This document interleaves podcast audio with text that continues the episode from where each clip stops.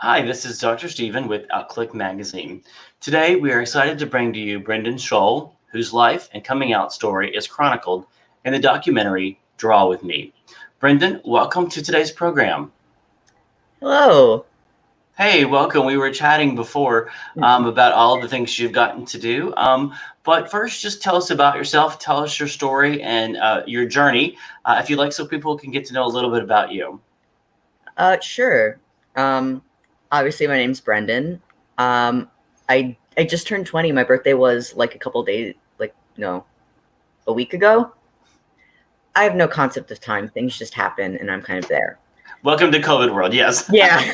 yep. Um, I use they, them, or he, him pronouns. I prefer they, them. Um, I'm current. I just moved back to my uh, college dorm, so that's what's happening right now. Um, I've been out since I was 14, I think. I think it was around 14 when I came out to my family. Um, I didn't really have the traditional like coming out that a lot of people have because my mom found my binder, which I, I used to like make my chest look flat. So it was kind of a very sudden, unexpected thing where she kind of confronted me about it rather than it being like me sitting them down and like telling them. So I, it was re- really unprepared, very, very messy, but I feel like most coming outs are tend to be messy. Um, I just, we just kind of let whatever happened happen. Mm. And now I'm here. And now you're here. Um, it's chronicled, and you got to be part of this uh, documentary called uh, Draw With Me. Mm. Uh, tell people about the concept of the documentary and kind of what it was like to be in that. Uh, so Draw With Me, it's a short documentary about like my coming out story and how I used art to help help me work through like different struggles that I was having, be it like with my mental health or with my own um, gender. And it just it kind of follows not just me but also like my family and my coming out.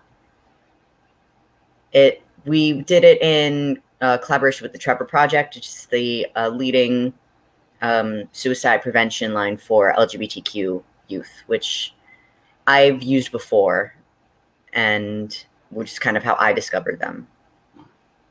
Because the director Constantine, he he's vo- he's been volunteering with the Trevor Project for like like years and years.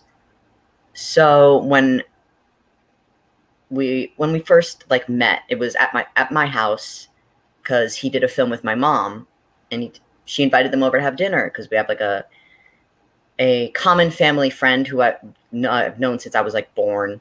Mm-hmm. So we just kind of ended up sitting on the floor in my room, and I was like pulling out like different art pieces, being like, "This is what I made when I was really sad, and this is how I was feeling." And it just kind of led to him being like, "Oh, you know, we could we could make a film about this. Like, there's a story here." And I was like, "Oh, oh, sure, yeah." Because in my mind, like, oh, this is just my life. It's it's not so much a story as it is just like what I've lived. Hmm. Now, is there a particular piece or pieces of art uh, that come to mind that are, you know, that stick out, that tell a story, or that you could describe to us? And, and why why is that art? Because I'm not an artist. If, if it would be me, it would be nothing but stick figures. Um, why why does that piece of art tell part of your story? Um, the there there are actually three pieces that were kind of like part of a set where you can see they um, show up in the film where it's essentially me personifying my like depression and my anxiety as these like creatures where I feel like I'm like lost in the woods and I'm trying to run away from from like these like dark thoughts and these these this like meant this mental illness and how in thinking that I'm getting away and that I'm like finding some way to like cope with it, I end up falling into these like really self-destructive behaviors and I just get worse. And I kind of I kind of cr- like created this idea where I'm running away from them and then I see this like pit of just like darkness. I'm like, well, this has to be better than what I'm running from.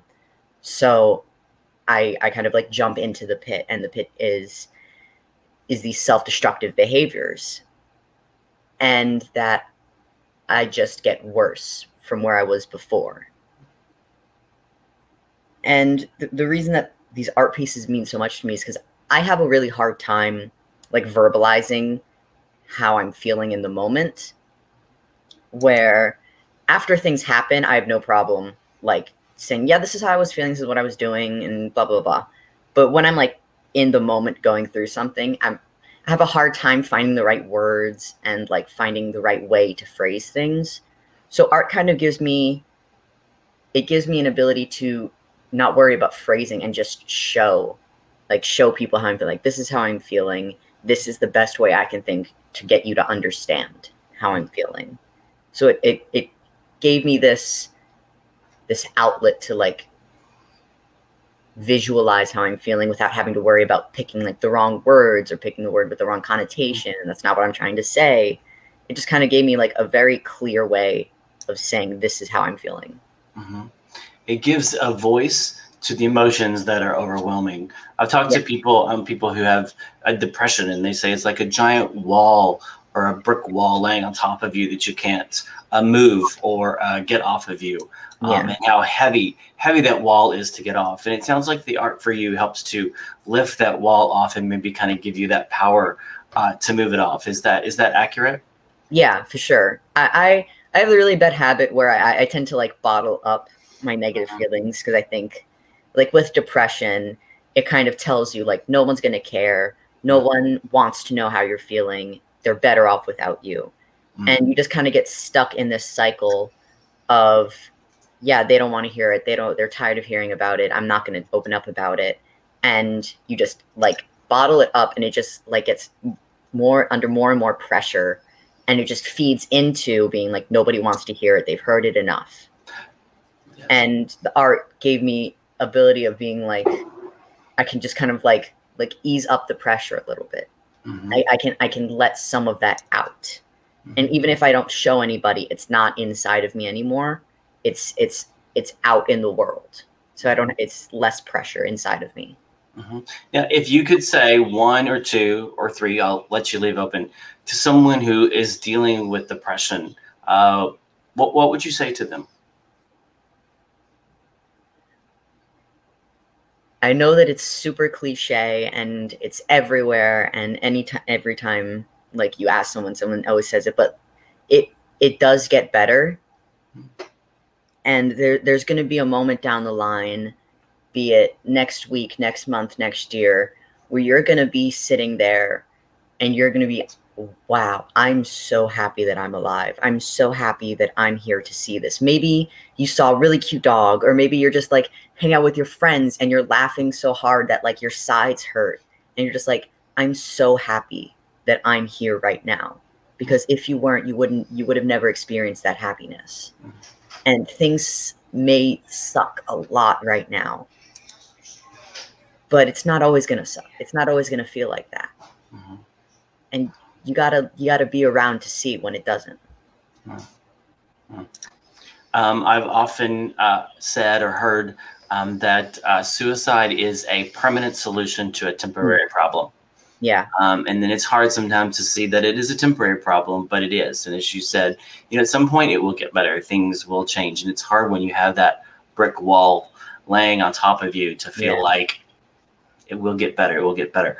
I think this year when we've been cooped up, it's mm-hmm. exacerbated uh, the yeah. situation for so many. Um, I've wondering what will become, you know, things don't get better and people are so cooped up, you know, after after this year. Uh, you found a wonderful resource uh, in the Trevor Project. Uh, we're going to put up maybe a still. You got to speak. You're so eloquent when you spoke. Uh, tell us a little bit more about the Trevor Project. Uh, they have a text, a mm-hmm. chat, and a call option uh, yeah. to reach out. Yeah, um, the Trevor Project was something that my therapist recommended to me mm-hmm. because it, like you said, it there's a chat, there's a call, and there's text. So however you feel the most comfortable is how you can reach out to them because it's a suicide prevention hotline. And with a lot of hotlines you as as a queer person you don't know how the other person feel like what their views are towards the community and you don't know whether or not they're accepting and you don't know how they're going to like respond to that part of yourself so the trevor project it kind of takes that that fear out of the equation where you don't have to worry like you know the the people that you're talking to are going to support you. They're going to support your identity and they're they're not going to think there's anything wrong with you for being who you are. So you can kind of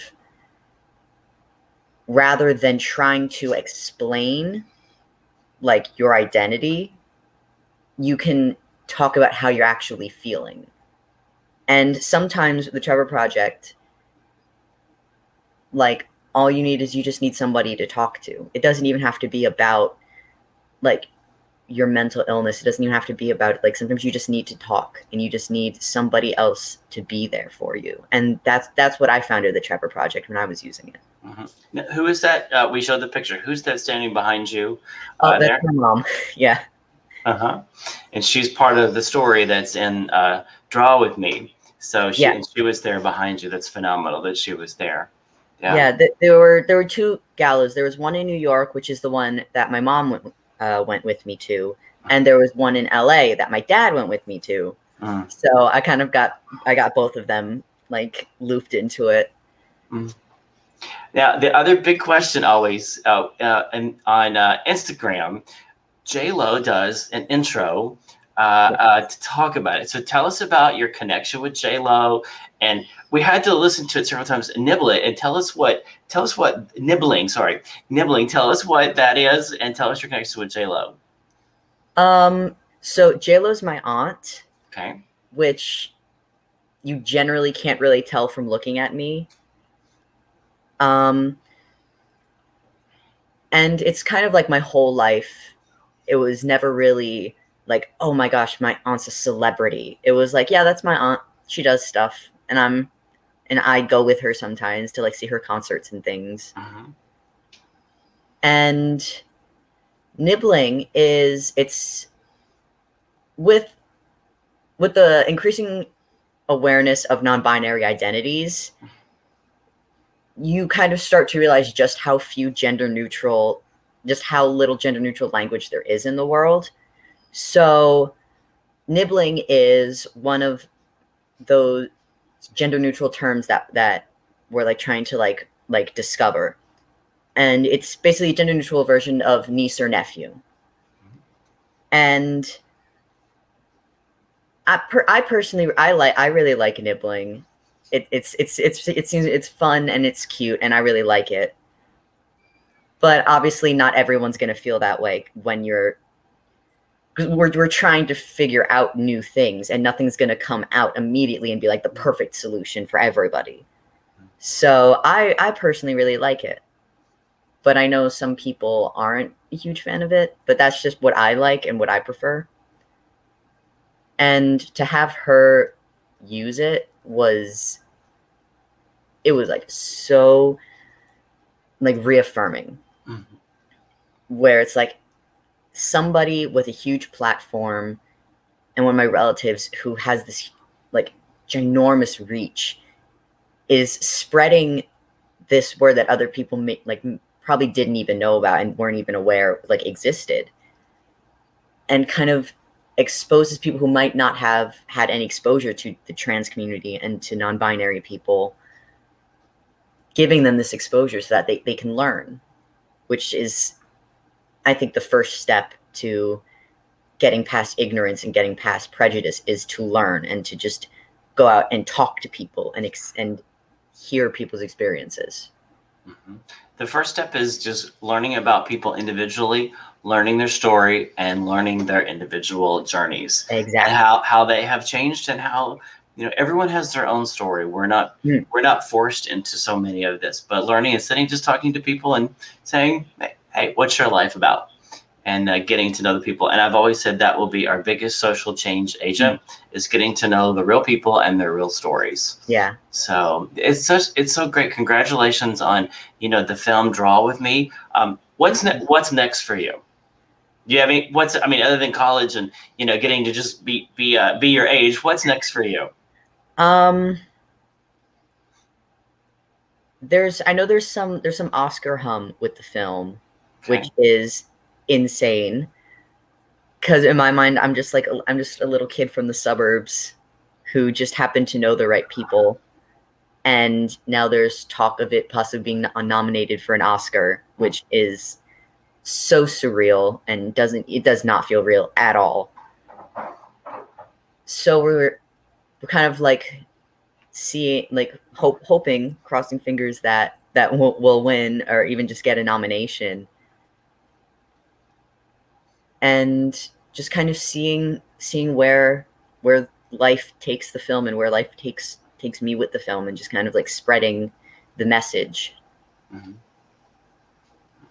Well, you have a voice, you have a platform you um, already. I, you know, I'm a firm believer in seeing what the universe or or God or whom, whomever out there opens, you know, whatever doors and being open to using the voice uh, that you have already been given. I can't imagine the power at a young age of being able to to speak. And you know, of course, you know, she sang J Lo sang the other week and did an amazing job. So that's that's awesome.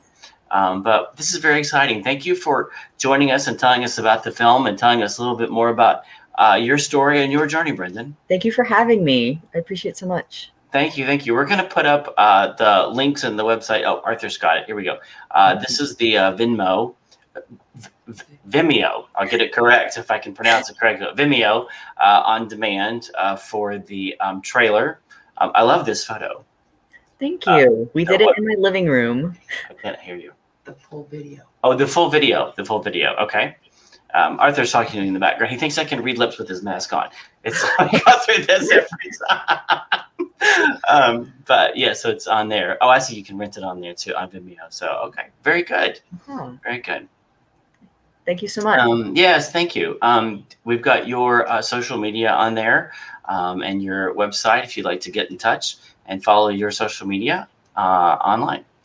And then uh, let's see what else have we got. What are the links? And then there's ours. Huh. Uh, you can text uh, we our shameless plug OCQ to two two eight two eight to stay updated on us. Thank you so much, and thank you for taking time out of your busy schedule to chat with us. We look forward to Sure. Future projects to come, maybe more films or or whatever is yet to come. So, any final words before we cut out? Um, find what makes you happy and just hold on to it as with as hard as you can. Great last words. Hold on to what you can, especially during these challenging times. Mm. All right, everyone. Have a great afternoon, and we will see you soon. Thank you. Thank you.